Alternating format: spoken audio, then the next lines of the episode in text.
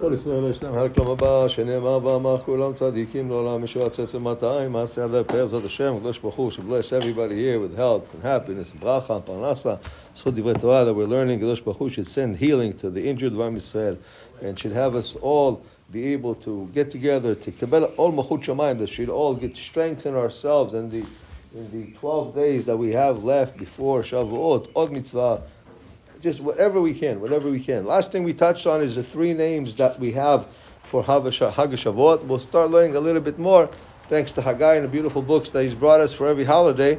So he sees the schut, uh, schut the big schut that he has, and we'll learn about some of the minhagim.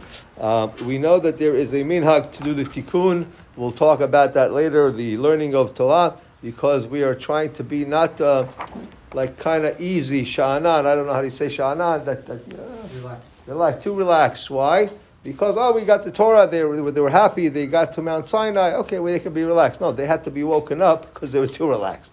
So there's a tikkun that we do because we now we're not going to be too relaxed. We're going to wait for the uh, for the prayer in the morning. That's one of the minhagim. Second minhag is is the reading of Megillat Ruth.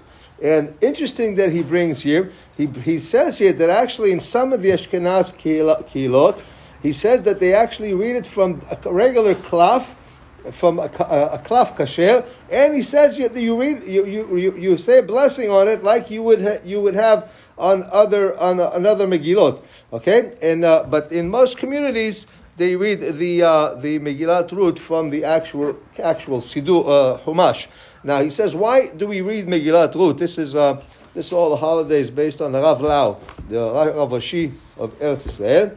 And he says one, one reason is Ruth was uh, that we read it on Shavuot because that's the day that David the Melech was uh, born on, but also the uh, the uh, the uh, the day that he was also passed on. Also to uh, to Ruth because we're trying we're showing the lineage of David the Melech to to the Geula to to, to Mashiach.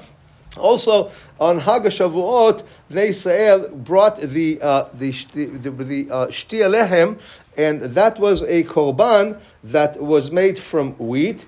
And this is the time that katzir hetim, that this is the time that the wheat is, is perfectly ready, and they bring it. And also, Ruth also is a is a, a, an image or a person that represents a, uh, a, a, certain lifestyle or a lifestyle of a ger tzedek, someone who converted, but converted for the sake of Hashem, not converted for the sake that she can marry somebody, and to show you that she will do everything to, to come close to Akadosh Baruch Hu, and, and, and, and she says, and this is the famous three lines that she says, Wherever you go, I will go. Wherever you, you sleep, I will sleep. Amech ami, that your people are my people, and your God is my God. So this is really the, uh, the, the, the, desire that she had to be close to HaKadosh Baruch to be close to Am Yisrael, to be close to the Torah, and she merited that Mashiach eventually comes from her. That's why Hakadosh should give us the schut